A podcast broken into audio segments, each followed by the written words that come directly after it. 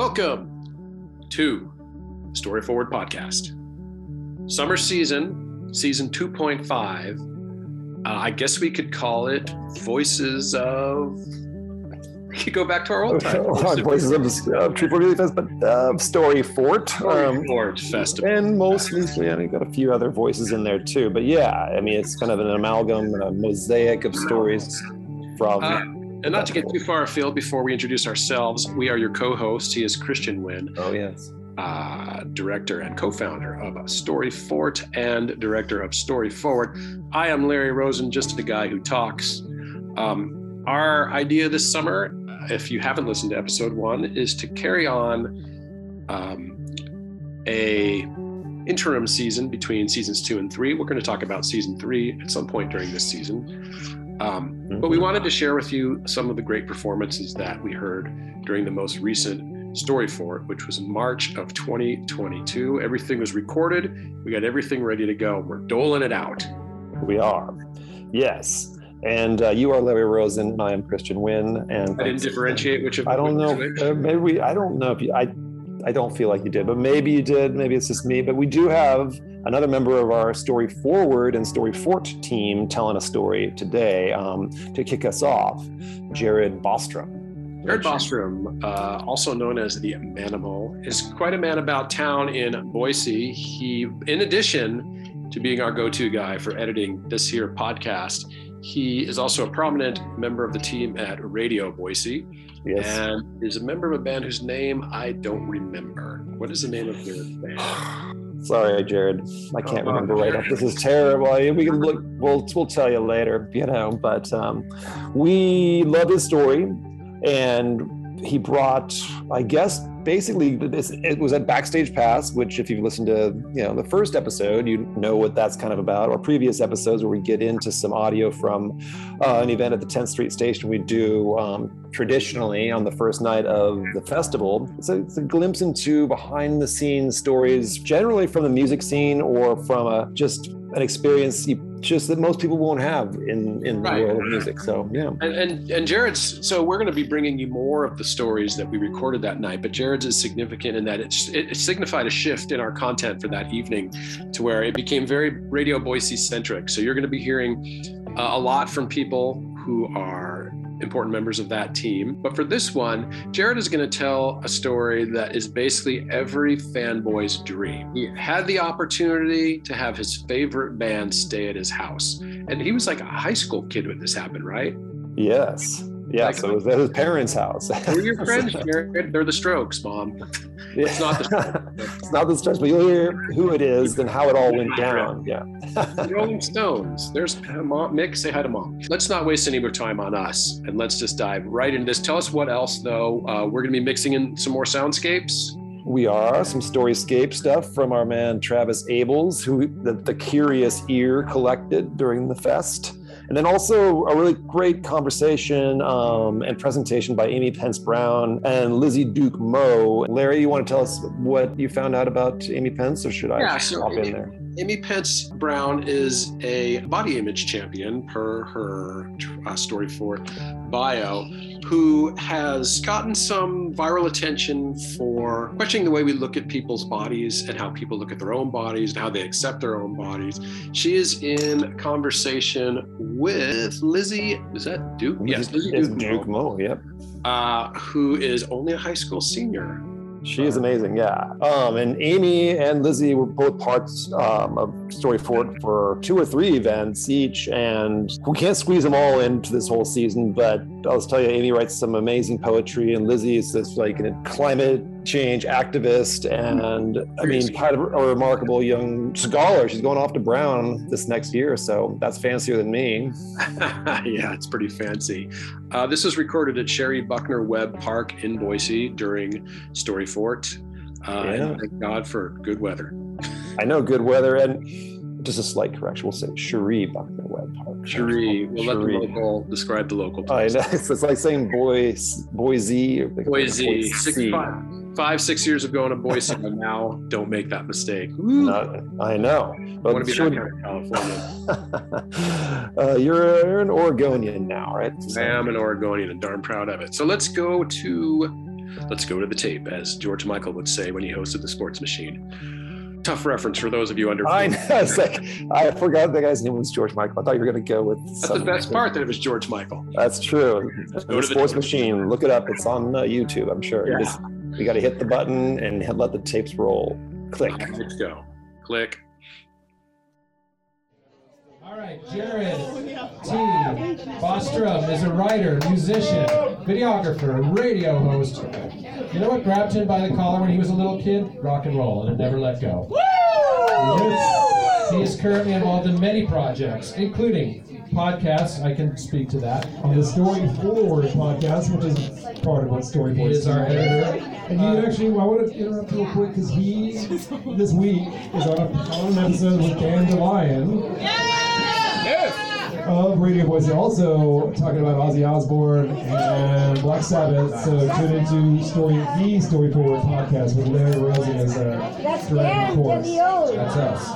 Uh, here's what he does: podcast, short stories, a documentary, and an EP. He hosts the Event Horizon Boogie on Radio Boise. Yes, sir. Tuesday nights. You know him as the Manimal.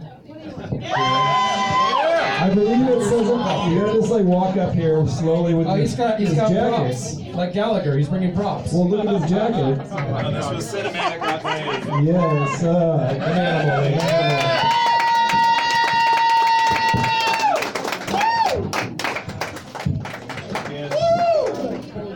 Okay. So, um, I'm Boise's resident rock and roll cornball.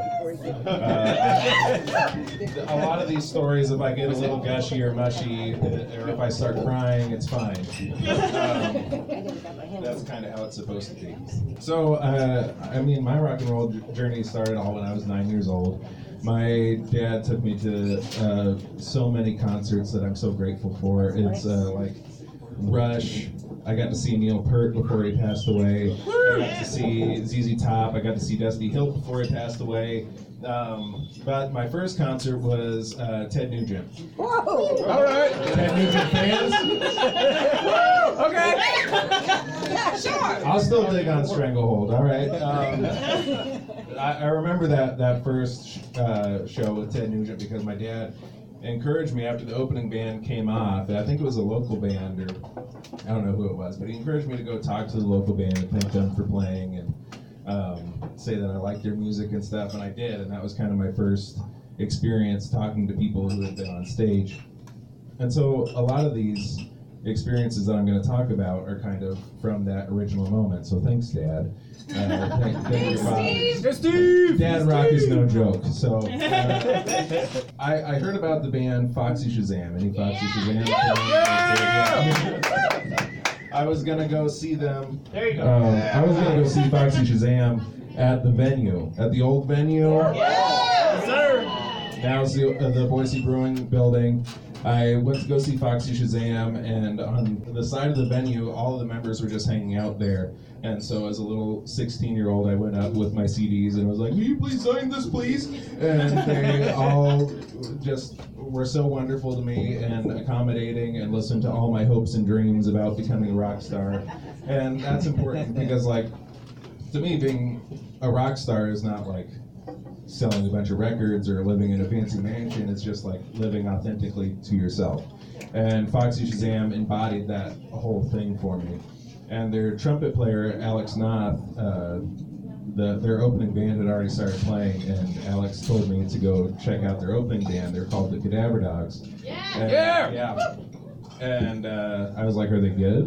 and he uh, he goes, "Yeah, they're really fucking good." And so I walked into the venue and uh, I saw this band, the Cadaver Dogs, and they were everything that rock and roll was supposed to be to me at that time. They were freewheeling, they were mullet wearing, cut off tank top guys, and uh, particularly Lex Vegas, their drummer, had this like insane like drummer face look in his eyes. And i remember thinking to myself like that guy looks like an asshole. Like i cannot talk to that guy. And when they got off stage i actually told him that. I'm like you look like an asshole on stage. He's like, thanks. uh, I kind of gushed with them a little bit, uh, but the next time they came to town, I mean, they remembered me. They linked up with me on social media, and uh, they came to town uh, several times a- a- after that concert, and they became literally one of my favorite bands. I mean, if you know me at all, I, I will never stop gushing about the Cadaver Dogs. Um, at one point, they, they came back to Boise and they were on their way back, and the venue had moved out to Caldwell, which um, was a business mistake. and uh, on their way into town, they got the news that the venue had closed down. Not from the venue, but just from various other sources. And so they hit me up and they were like, hey, uh, we're not going to have a gig tonight, um, but can you like put us up and i was 17 and I was like, yeah uh, not I, I didn't even ask my parents or anything. Uh, at the time they were sponsored by jägermeister. All I had to do was flash their yeah yes i was 17 also, just want to point out, I am the editor of the Story Forward podcast, and there is going to be some incriminating information in this in, in these uh, following stories. Yeah. And I'm gonna let you guys know just for your ears only. But if it does end up on the podcast, Larry, I have the power to edit it out. so yes, I was underage drinking with the Cadaver Dogs, and uh, I mean, I must have pounded a full fifth of Jaeger. And Yeah. yeah, at the time, just passes right through you, right? Yeah, you can't do that now. Right through. But um, I remember like going in and my parents being like, "Are the cadaver dogs here?" yeah, they're here. They're fine. Everything's fine. And uh, they had. Uh, the next morning, they had pancakes with my parents. The next time they came into town, their tire blew in the middle of July between Mountain Home and Boise. And uh, I borrowed my dad's truck, and we went out there and salvaged all their gear for them. Tried to make it to their gig. They didn't make it to their gig, but they did play a private show for me in my garage, which was just I'll never forget that. Uh, they were such sweet guys to me. The next day, uh, we went to go fix their flat tire, and we went to Big O Tires, and uh, there were some coloring books on the side.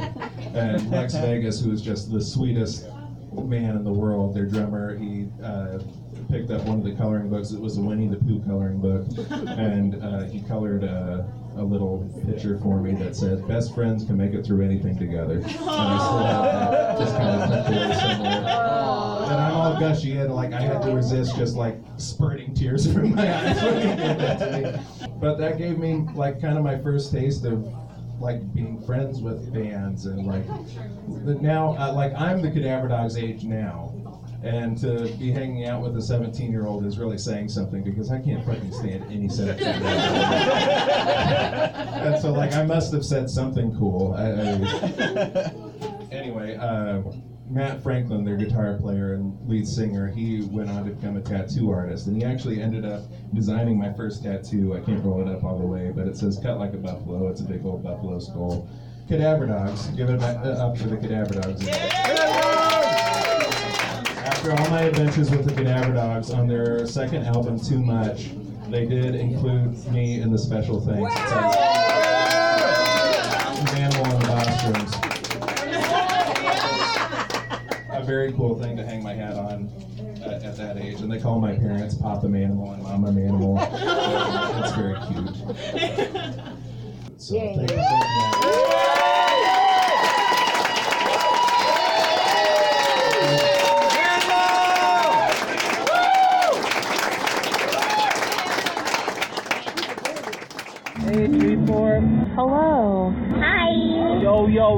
What's up? Once upon a time, Once upon a time, once upon a time, there was a little boy and a small dog. and we just started hanging out, realizing more and more that we liked each other a lot. Feeling like I might lose control. I wasn't paying attention and I actually hit a cow. And now we're in fucking Idaho. This wave came and I and it swept me away. just like fell over. And when I was looking the other way, Our dog died. I still feel bad about it to this day. and I really miss him. I hope wherever you are, you are full of love and know that someone out there loves you. Yeah, that's our story. That's all I have to say, but maybe I'll have more to say later.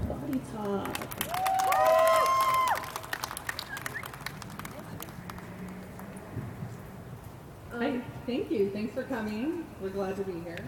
You can hear okay, right? Okay, good. I just want to say thank you so much for coming. We really appreciate it. Um, Amy is so amazing, and um, I remember watching her video of her standing in the Boise Farmers Market, which she's going to talk about a little bit more. Um, and I got to watch it in my English class, so this is kind of full circle for me, getting to actually sit and talk with her. Um, we did a lot of prep for this, and we really got to know one another. Um, and so she's just been a really amazing mentor for me, and I really appreciate her giving me the space to get to talk and interview her.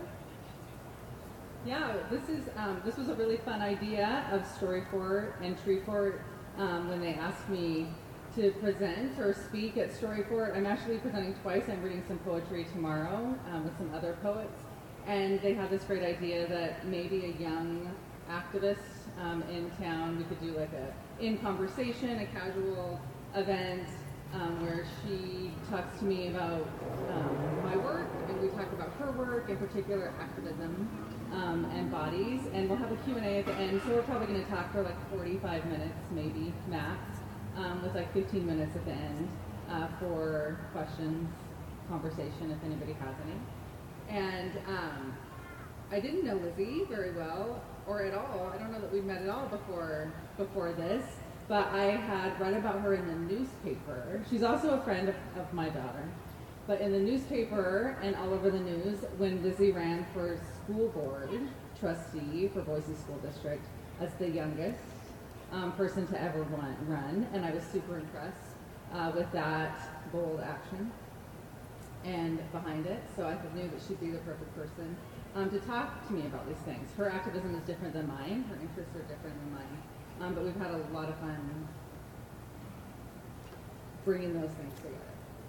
Yeah, and so kind of to start, we're going to talk about um, the video and uh, how Amy stood for self-love in the Boise Farmers Market. Uh, this video is really awesome. If you haven't seen it, it went super viral with like 200 million uh, views to date, and it's um, just I kind of want to hear about why you did it and you know kind of what inspired you to do that action.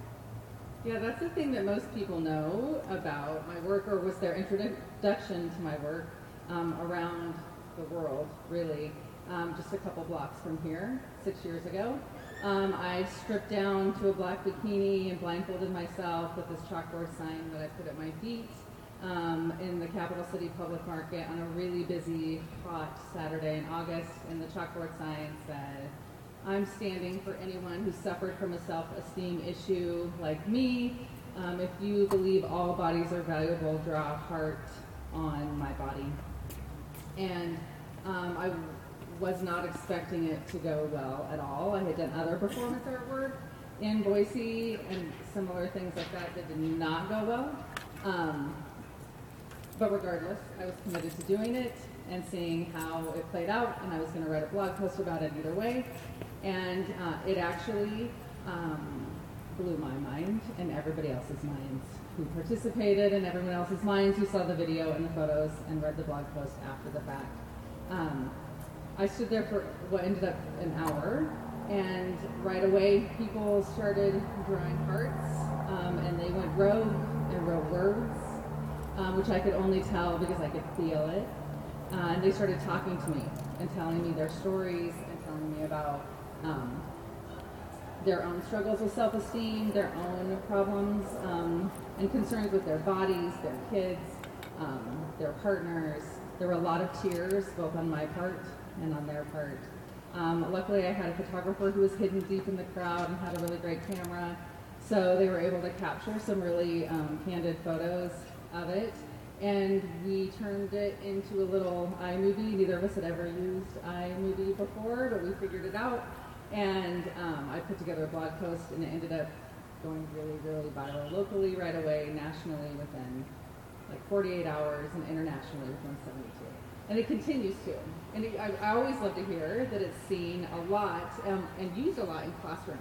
A lot of teachers use it, um, from English classes in elementary schools to high schools, um, in classes on government classes as like an example of social protest or, or nonviolent protest work. It's used by in art classes and women's studies classes.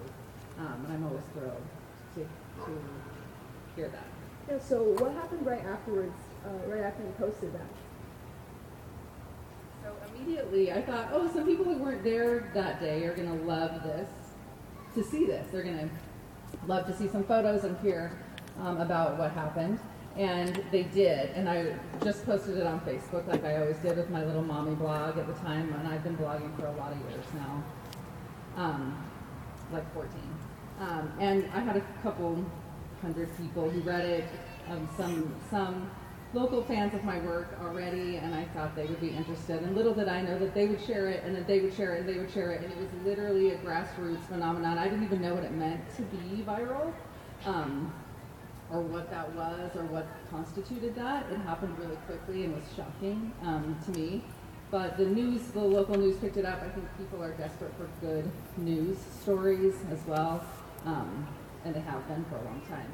And um, so I was on several news channels here, and then their national syndicates picked it up, and lots of celebrities started tweeting about it. Um, it was really bananas. Um, and my phone was ringing off the hook with major um, news networks and TV shows like The View and um, CNN and, and, NBC and MSN and The Today Show, and it kept going and going and going and going. Um, and it still goes, actually It never really stopped. Yeah, so what made you an activist? Like, obviously that was really awesome and amazing thing to do. So was that like your first move as an activist, or had there been things prior to that? I had already done a lot of work as an activist before that, so that was definitely not my first move. I did not wake up one morning and just decide to take off my clothes at the farmer's market. Um, I had done, I do a lot of art um, as activism. I do a lot of performance art in particular as um, a part of my activism. I also make art more two two-dimensional art um, in a, as part of a movement called craftivism, which is craft and activism together. A lot of needlepoint and, and sort of subversive work that way, and some printmaking, um, and my performance art as well as part of my activism. But I have um, identified as an activist for a long time uh, for beyond 13 years, but it was really 13 years ago um, when I officially became a body image activist. And I um, had been an activist, much like I had been a feminist my entire life. Whether or not I knew what those words meant or I like actively identified with them, I certainly was um, one. And I actively identified as a feminist long before I actively identified as an activist. But I often say that motherhood made me an activist. It really, really did. Um, I became a mother 18 years ago and have been an activist sort of ever since. I became a body image activist, more specifically about 13 years ago after my second daughter was born. Um, I had been working towards um, my own body acceptance and my own um, understanding of what it means to live in a fat um, female body for me and Googled the words. I talk about this often. Why am I fat and happy? Um, because you turn to Google, right? Like all good researchers do. When you need to know something, when you know no one else, like I knew no one else who was an activist, who felt that way in my whole life. I, I knew no one in Boise. I knew no one on the internet who was also fat and happy. Um, and luckily, after scrolling through pages and pages of ads for the diet industry complex, because Google picks up keywords, right? So it picked up fat and changed happy to unhappy. So I got lots of diet ads, but I kept scrolling and I finally found two blogs that forever changed my life um, with two other fat activists, and um, they led me to books and Tumblr feeds and, and um, writings, and I read and read and read and read. And um, I read and educated myself for a lot of years before I sort of came out, um, I guess, as an activist. Yeah, so would you say having that education and working on, um, you know, becoming more educated was really essential to becoming an activist, or do you think it's okay if people are able to just start right off the bat and learn as they go? I think um, both of those things are great. I often tell people that we're all activists, whether or not you identify that way or not, you actually are. I often say the same thing about being feminist, whether or not you identify that way, you might actually already be a feminist. Um, and that we can all be activists in our life in big and small ways. And it can be really easy, right? It can be really simple. It can literally be like wearing a t shirt to protect the salmon, right? That you bought um, around tree cords, right? And being like, that's like a small sort of radical form of activism and that can lead to bigger things it can be sharing a post on facebook right it can be like changing your profile picture um, with the on facebook with a little frame whatever they call it like i support whatever the cause is right? It seems really small and sometimes we laugh about that as being like armchair activism but i think it's really important. I think it's brave. I think it can be an easy way to like move to bigger things and bigger ideas. Yeah, I would have to say, um, for me as a youth activist, one of the things that I've really noticed is that um, there's a lot of pushback. There's a lot of people saying you need to do activism in a certain way. And so getting to meet Amy and getting to meet someone who encompasses so many different forms of activism was really important for me. And I wish that she would come speak at Boise High School because I think it's so important for um, just kind of the activist culture we have at Boise High. Like, it doesn't matter what you're doing, if you're buying a T-shirt or if you're posting something on Instagram or if you're, you know, leading an entire rally. Like all of it's going to matter and it's going to reach out to somebody.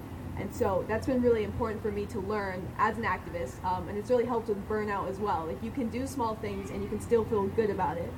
Um, so I kind of wanted to ask about what's the hardest part about being an activist. For me, like I said, it'd probably be like that burnout, and as a youth, like trying to remember that like I am just 18 and I still need to like go out and have fun. Um, so I'd love to hear that from your perspective. Yeah, I think that's a really important thing to acknowledge and to think about. And I also think that sometimes as activists, we feel like we have to be activists for everything, right? Like all of the all of the things because they're all important. In particular, it's important in body image, right? It's an it's a civil rights, social justice movement. Fat acceptance and, and body positivity actually is, and it encompasses all these things um, a lot of things, and it can feel really heavy a lot too. Activism is not isn't always fun. It's often the exact opposite of fun. Um, this is a fun thing right here, and I oh, like a whole fern down back there. That's a good. That's a good photo op for a dream board. Um, it um, can feel like really stressful. And I think that's an important part of activism and growth and, and challenging yourself in general, right? It's not fun. And I always try to tell people that. Like, it often makes us feel uncomfortable. It's often sometimes stressful. Um, it can be exhausting. Um, it can be demanding. It can be scary. Uh, it can be all sorts of things. But I think that um,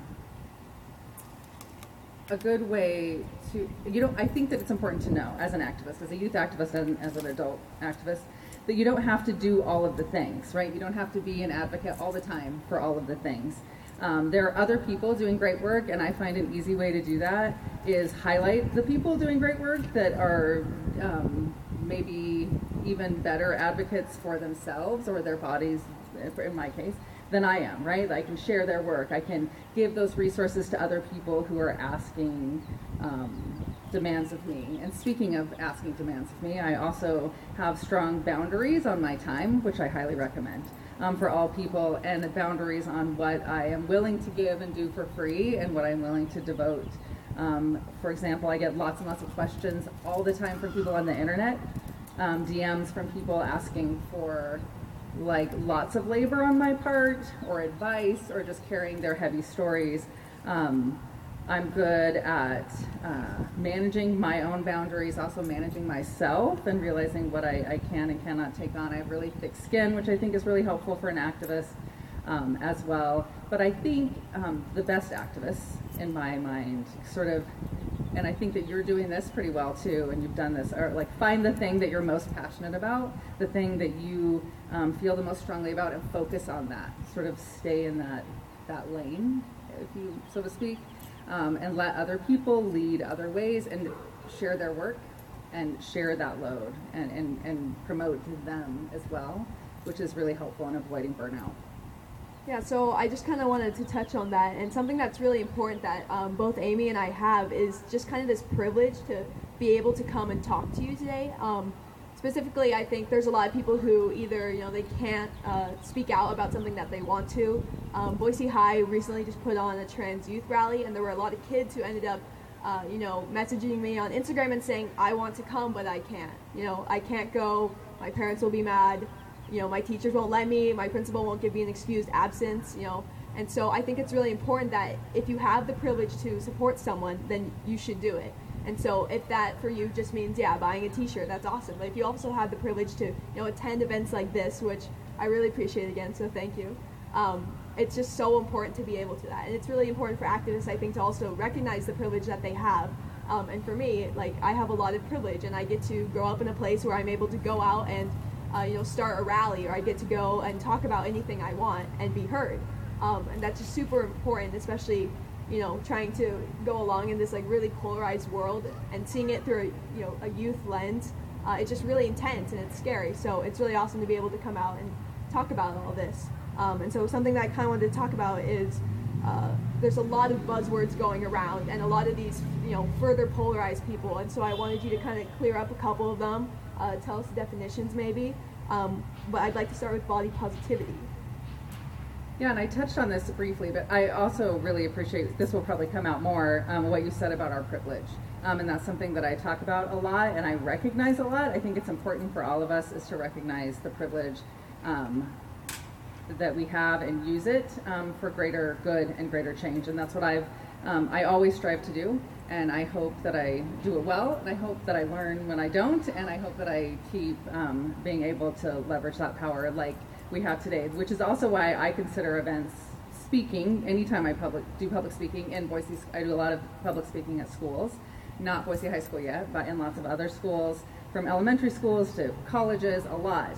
And um, I count that as a form of activism. I think it's really important um, that I have the privilege to do so and that I use it um, in the best way possible.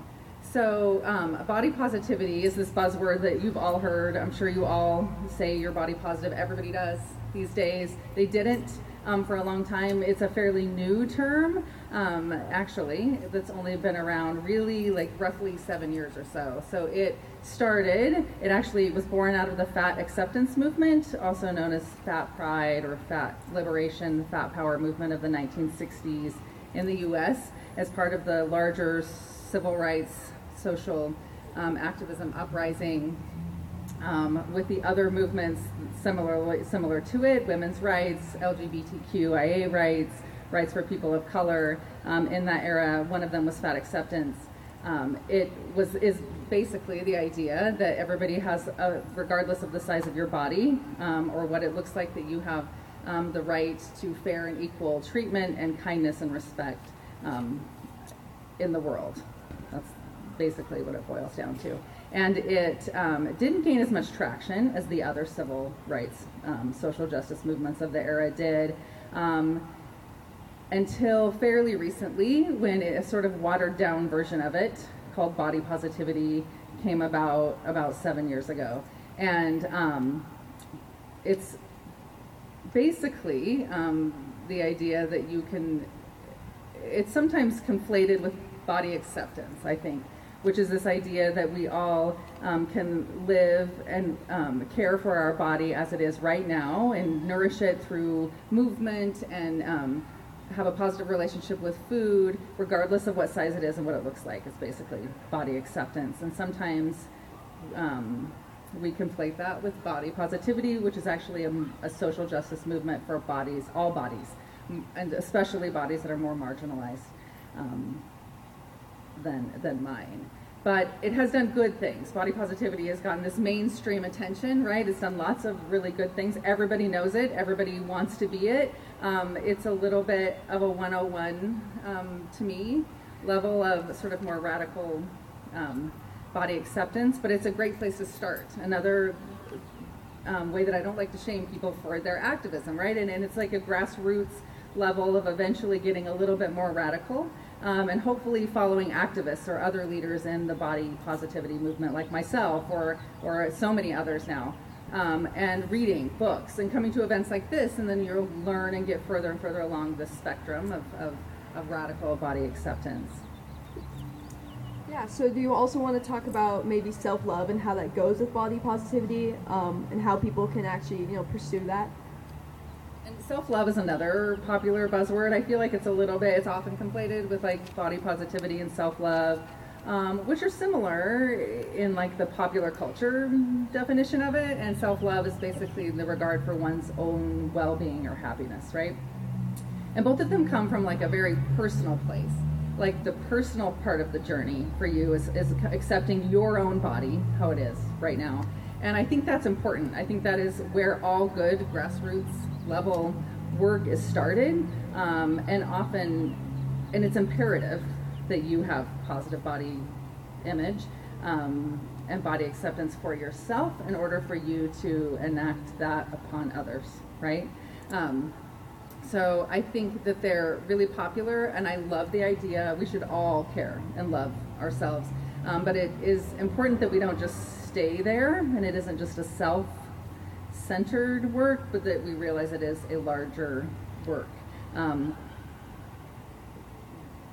that is a that is really imperative to cultural change because cultural and systemic change are the real problems, um, and it needs people like us to all recognize these things so we can um, speak to people who might be in charge of these kinds of systems. The medical system um, is a big example of that, um, which I get to do a lot lately, and I'm thankful for that.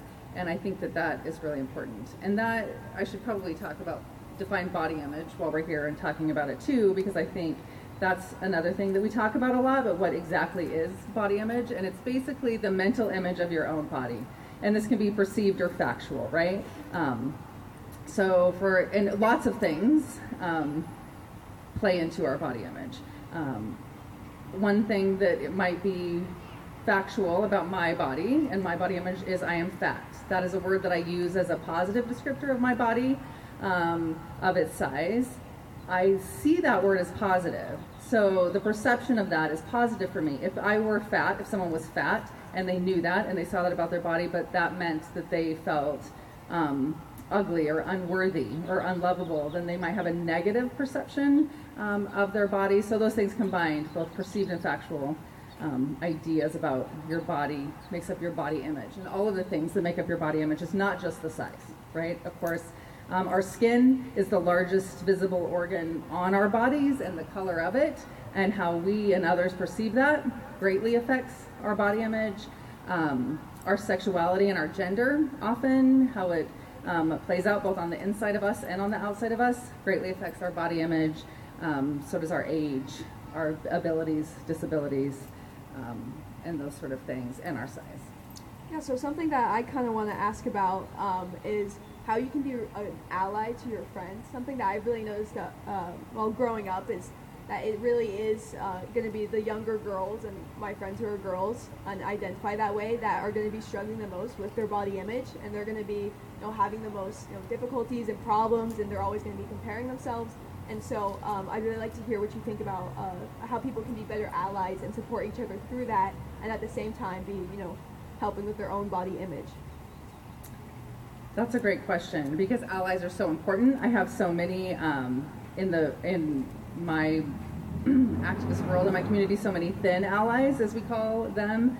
Um, you, for example, um, are thin allies, which are really important. It's really important to have people of all sizes and shapes speaking up for each other, right? It's really important for all of us, regardless of our skin color, to be picking up, speaking up and out on behalf of people with different color skin, right, than we have, or different um, gender identities or sexual orientations than we have um, as an ally. And it can be tricky, it can be hard to know how to do that. I always think that asking questions from a genuine, honest place of, of the person you're trying to be an ally for is really helpful, right? I think that they appreciate that.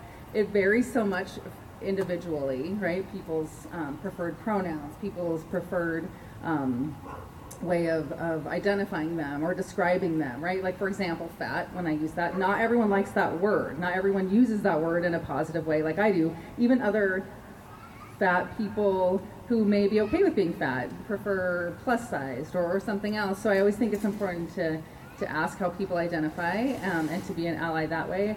I think speaking up when you hear something disparaging um, being thrown out in a meme or in a comment or on a Facebook post or in real life um, is really powerful and helpful. It, when it comes from allies, sometimes, um, unfortunately, it's it's better heard than when it comes from the actual person who's being oppressed.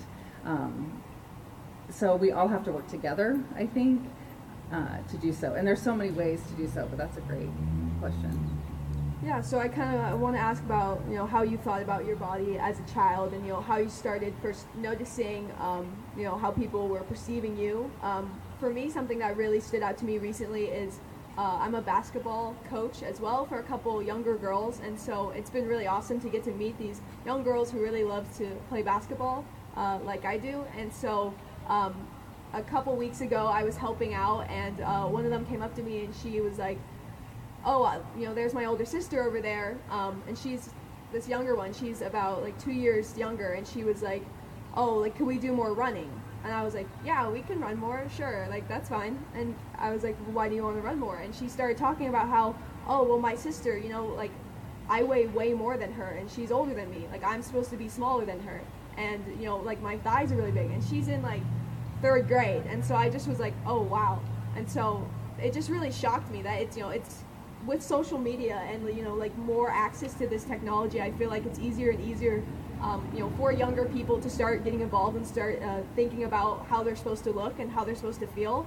Um, and I think that's just so detrimental. And so I kind of want to hear, uh, you know, when you first started thinking about this um, and what you would recommend. Um, since then, I was able to talk to the girl's parent, and uh, I was able to sit down with her, and we talked about it. And um, she's feeling a lot better now.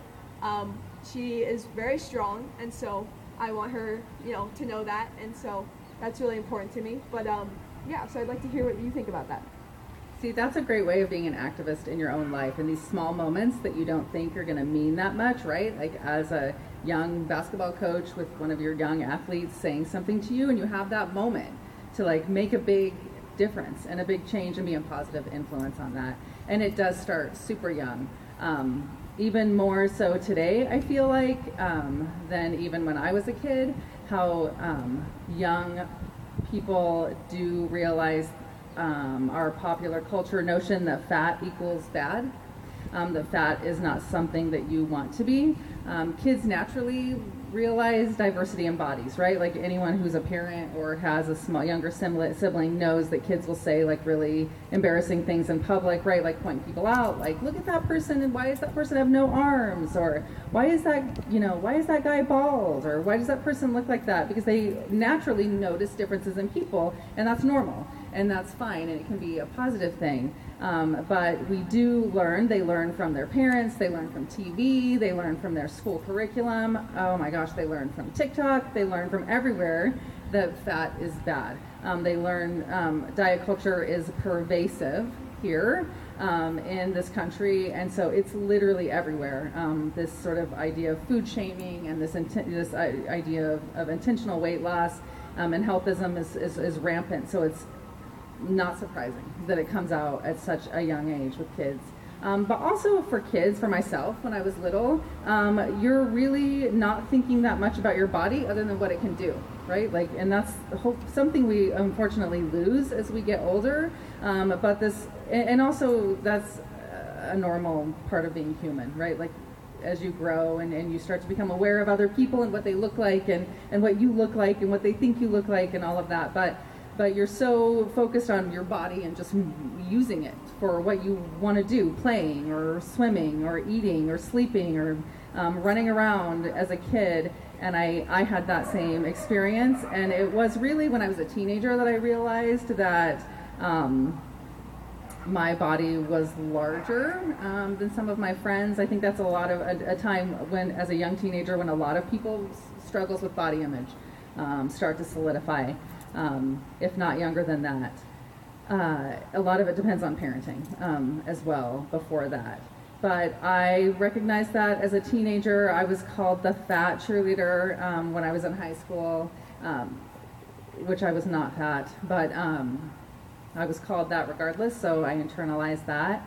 I do have a body size. What people forget a lot is actually a lot of times mostly genetic and in your DNA, so it's not something that you actually have that much control over. So I looked a lot, I look a lot like my dad, the same size as my dad, other people in my family. This is um, a normal thing um, that people tend to forget. Um, but I did um, start taking diet pills at the age of 16 to reduce my body size. Um, it didn't work, made me sick. I didn't like it, luckily. Um, so I stopped taking them, but I kept fighting actively against this body.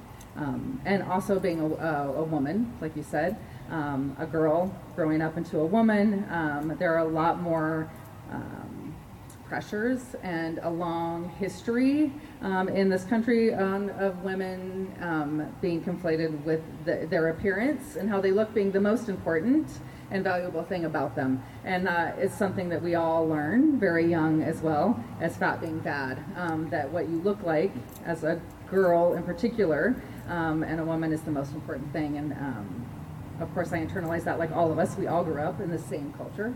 Um, unfortunately, in some ways, but fortunately, there are so many of us trying to change that. So our other, our kids don't have to grow up in the same sort of body shaming um, culture that we did.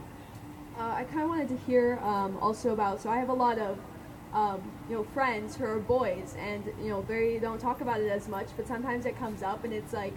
You know, like one of my uh, guy friends in particular, we're always uh, we go rock climbing a lot, and he's shorter, and he, you know, despises it, and it's really hard for him. And he's like, "Oh, I wish I was taller. You know, like I could get that next catch, and I could do that beta better, and all this stuff." And it's like really hard for him. And so I think something that's not talked a lot about is, you know, men and how they're supposed to, you know, be and how they're supposed to be perceived. And um, I don't think the community has been as opening um, for them. And so I kind of wanted to ask you, like, do you know any like resources, um, you know, because you're an amazing mentor for you know young women everywhere and anyone. And so, do you know any resources for you know men to get involved or you know to feel better or you know to start learning and having a better body image? Yeah, luckily, I actually have a lot of male fans, a lot um, a lot of men and young men and older men who follow me and um, are really interested in my work for that very reason. I think that my work speaks to them um, and most, a lot of people at a lot of different ages and a lot of different genders um, and in a lot of different levels. So I've always had um, men as as fans of my work and in, as members of the Boise Rad Fat Collective, which is a Facebook and in real life group I run um, and have run for about eight, over eight years, maybe almost nine years this year. Um, and there are 3,500 members of that. And there are lots of men in there. There are not, as far as activists in body image, of course, it was a movement um, mostly um, started by women. Fat acceptance, that movement in the 60s, was actually founded by a lot of men as well um, as women who were working towards the same, this same struggle. There are more activists now, men that would call themselves activists in body image. They have great Instagram pages. There's lots of um, sort of plus size men models in particular that are involved in that, that are really fantastic and colleagues of mine and, and fans of mine, and we share each other's work a lot. Um, more of them are writing books and speaking out about it. A lot of times, um, the struggles that I've heard from men um, regarding body image are, in fact, sometimes related directly to their body. Um, physical attributes of their body, but oftentimes it's more um, emotional and sort of ideas of toxic masculinity and um, uh, I, things around mental health and struggles that way that they uh, really struggle with and, and, struggle with talking about and feeling comfortable with. So I often share resources. I have a son as well, and he does struggle with um, some body image things that I've been glad to help him with and talk about a lot of body positive parenting for all genders. And I get asked about this a lot, a lot. So I have a lot of resources. If you follow me, you've probably seen some posts where I've tagged other male um, and um, non binary resources that, that talk about these things. There's some it's growing and growing. So luckily there are lots of resources because I think it's important that it comes straight from men, right? Like I can be a great role model, I can be a great activist in that, but I love to point people to these other men who are doing the work as well. Yeah, thank you. That helped a lot. Um, I then wanted one of our last questions, and then we're going to open up for Q and A if anyone has any questions. Uh, but I wanted to ask, you know, kind of about the buzzword of like feminism and what it means to be a feminist, um, you know, in this day and age, and how you can get involved with that. Um, so basically, the, like the basic general definition of feminism is just um, equal rights and fair treatment for people of all genders. That's literally what feminism means. Um, of course, it's a movement that's been happening in this country since its inception, um, started by women um, working in that realm for other women, for some other women, um, until before the word feminism actually was like a title of the movement that came about in the 1960s in the US. Clearly, the work was being done before that and continues to be um, evolving and growing after that. Um, since the 1960s, feminism, when it became like a term and an actual like movement um, called such, has um, gone through different sort of evolutions or waves, and um, is something that people um, sometimes are really put off by, right? Like nobody, like a lot of times. Um, for a long time, nobody wanted to be called a feminist. It was like a very radical, negative thing for me to call myself a feminist. Um, it got a little more popular, and there was like a new wave um, after the election in 2016. There was this new wave of feminists that were proudly calling themselves feminists again. It's kind of like coming back down into a negative space, like all things that kind of ebbs and flows. Also, the term activist apparently is a negative thing. I've been like kind of destroyed for calling myself an activist lately as well, but I like to take words um, that are unpopular and sort of um, turn them on their head, or words that have been used against people. Um, a lot of marginalized groups do that. You take words that have been used against them. Fat is another example, um, and celebrate it and um, make it mean something popular. Feminism is often, like activists, seen as this radical person who hates men and burns bras and changes themselves to a fence and um, chants mean things, right? And it can be that, and that's actually important. And and um, people do who do those things are do great work. Um, that's really necessary. It's not necessarily my brand of activism um, or feminism, but um, it's a loaded. It seems to be a loaded term. I'm not sure why when you hear that very basic definition of what feminism means.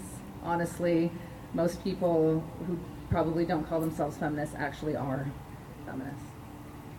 Yeah, so another thing that I kind of wanted to talk about is, you know, kind of the relationship and segue between, um, you know, what it means to be healthy and what it means to be body positivity, uh, or like to have body positivity. I feel like those get mixed up a lot, and people, uh, you know, try to be healthy and kind of have this wrong perception of what it means to be healthy. So maybe if you want to give like your own definition of what you found through your activism, um, you know, and through your uh, just results over the year.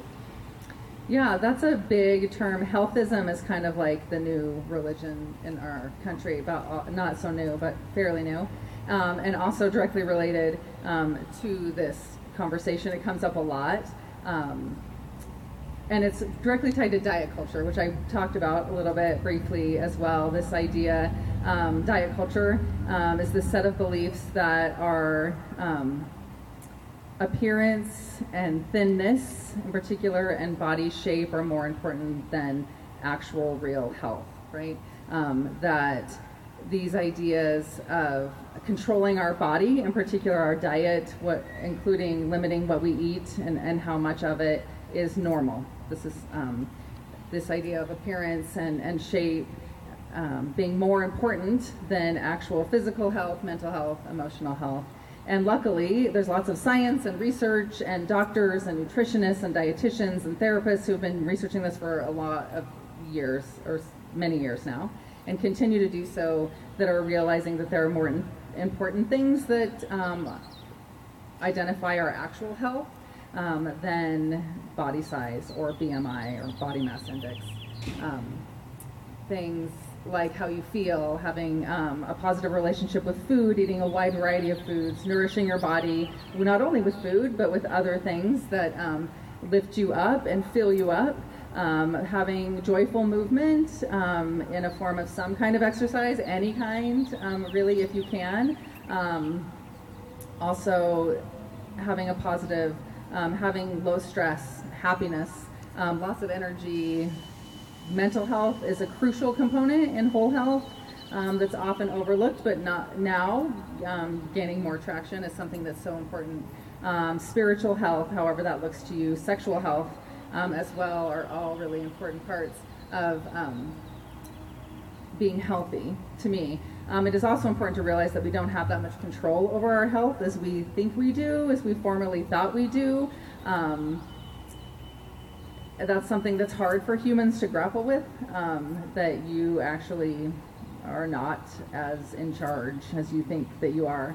Um, all sorts of things happen to us accidents, illnesses, right? Um, aging, uh, pregnancy, childbirth, sometimes menopause that we have very little control over um, our bodies. Yeah, so is there anything that you want to say, um, you know, just kind of for closing and, uh, you know, how people can get involved and, you know, just something kind of, some inspiring words? Yeah, there are lots of ways. We've talked about great, um, sort of like easy, a few easy ways to be an activist, but there are more tangible ways that I um, prefer than just wearing a t-shirt or changing your Facebook profile. I'm not, again, I'm never shaming those as something important, but I do think um, other ways to do so, of course, is being here today. This is great. Um, following other activists, like revamping your media feed to follow people who are in diverse bodies that are different than yours, um, that have lived experiences that are different than yours, um, have beliefs that are different than yours is so crucial and important to growing and changing. I'm a big fan of books and reading, reading, reading, whole books, lots of books, um, as a form of, of educating yourself um, and activism as well. And I think that um, as far as um, body image goes, there's lots of little tips that I share all the time um, that you can do in your everyday life that will make a big change. Um, buying a, a, and it can be like buying a body positive book for kids for the next child's birthday party that you go to, right? Um, little things like that really do add up. And we've talked a lot about bodies um, today. We're, we're going to open it up for a few questions. Um, and really, of course, like how we look in our bodies are often the least interesting thing about us, the least sort of important thing about us. But in fact, everything we are is our bodies, right? They are the vessels that house the most important parts of us. They house our brains and our hearts and our words and our souls, and they are the thing that gets us around to do all of the things that we love to do and want to do, like listen to music and walk around the city um, on a beautiful weekend like this and feel the sun. So um, I'm very thankful for this body um, that is able bodied um, to do so, and um, I hope that you are too. Yeah, and so uh, I just kind of wanted to add on to that. Um, I think for me, I've really realized that by getting involved with you know one thing that's you know uh, being an activist, you're going to be involved with so many different ones. Um, I'm really interested in you know salmon conservation and Idaho's ecosystem and protecting that. But today I'm here and I get to speak with Amy, who's a you know body positivity activist, and so those are really different. But that's just something I've really noticed is um, it's such a great segue. You're going to meet people who have you know interests that are like you or interests that are different, and you're going to be able to work together um, and pull from all of it um, and that's just really awesome. So it's a really awesome community uh, to be involved in, and it all ends up, you know, adding together. And so, um, yeah, I really appreciated that as I've gone along as a high schooler, um, and especially with Boise High's uh, activist culture, is like everyone's coming together and bringing what they can to the table. Um, and so, yeah, we're gonna open it up for questions now. So I just want to say thank you again so much for coming. We really appreciate it. Uh, and yeah, are there any questions or anything that you would like us to go over again? Yeah, you might have to just yell it out if you want to. Can you talk a little bit about body neutrality? Body neutrality. Yeah, the question was talking about um, body neutrality, um, which to me, which is another term, kind of like a, that's a pretty popular buzzword going around too, but it's very much the same um, as I understand it, and, and I believe it and practice it and know people who do as body acceptance right? It's um, a little less pressure it's than like loving yourself right? Or or be proud of everything about your body. Like a lot of people are feeling um, like this body positive po- body positivity thing's gone a little like too far right? That like that means i have to like wear a bikini and post pictures on the internet or and even if I don't like bikinis or um, even if I don't like to post pictures on the internet, that means I have to or I have to um, love you know my acne and I don't really love my acne. Or you know it, it's kind of um, this thing where people are feeling like um, body positivity was a little extreme for them and body neutrality um, is a little more general um, and it's a good place to start. Ideally we want everyone I, I, want everyone and i think we all want to like love our bodies right? And love ourselves for who we are and how we are. And body neutrality is this nice place um, to sometimes begin or it can be a place where you just land on the spectrum and that's fine too um, that is accepting your body for how it is. Maybe you don't love it every single day. Maybe you don't love everything about it, um, but accepting it and treating it right um, with self care um, and nourishing it in, in whatever way is possible for you. Um, and finding, if that includes finding movement, um, joyful movement if you can, however you're able to move your body, which may be limited for a lot of people who struggle with body image in particular, abilities and disabilities can be really difficult um, for people in more marginalized bodies than, than mine. Um, and so that's basically what body neutrality is. It's sort of um, the same as, as body acceptance, but a little less like toxic positivity. Yeah, so uh, is there anything else? Those are great questions, so thank you, and a great answer. Um, anything else before we end? Okay, well then can you please give it up for Amy Pence Brown? Thank you, and Lizzie. Yeah, thank you. Thanks for coming out this morning before all the music starts. Thank you. Um, it's always fun. I have lots of um, fans and followers that are young people as well, and I and older people older than me, and I learn so much from them, and I always um, appreciate the opportunity to talk. Thank you to Story Fort um, as well as Treefort um, for inviting us. Thank you and all thank so you for much. coming. Enjoy the rest of your weekend. Okay, we are back. I hope you enjoyed uh, Jared's story. I know I enjoyed it the first time I heard it at the Backstage Pass. Pretty, Yeah. pretty great having your favorite band stage your house. I know, life and rock and roll at an early age for Mr. Bostrom. Yes. Left, left an imprint on Mr. Bostrom. And I hope you joined enjoyed Amy and Lizzie uh, discussing uh, topics at Cherie Buckner. Did I Yeah, really cool body image um, conversation that they put on, and they, you know, sort of are out and about in the Boise community doing some uh, some really important work too. So you can follow Amy Pence Brown certainly on all the socials, Pence Dash Brown, and then I'm not as sure about Lizzie Duke Mo as a high school student how much her presence is, but she's a future leader of American, you know, politics and uh, social issues. I'm certain of it. Um, they're not to be trifled with either. So. You always get the people who aren't to be trifled with. I know we did have Risa Collins in the last one. That's- maybe that's But you can trifle with us, and let me tell you how to do it. you can go to Facebook uh, to the Story Forward podcast group page and trifle with us there. Or you can go to Twitter, and when we post something at story.forward, you can trifle with us there. Or if you're more of a visual type of person, you can go to Instagram, story.forward, and trifle with us there. All the trifling you need, we are here for it.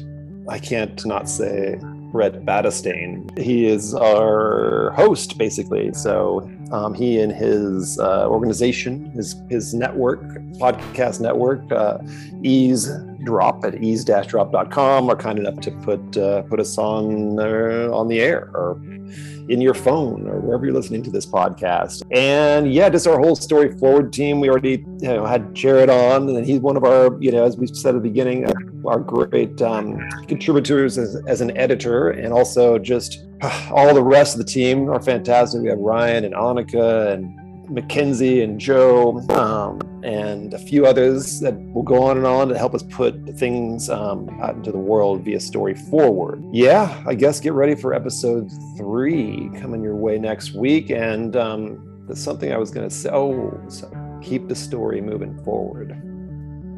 Always advance the narrative.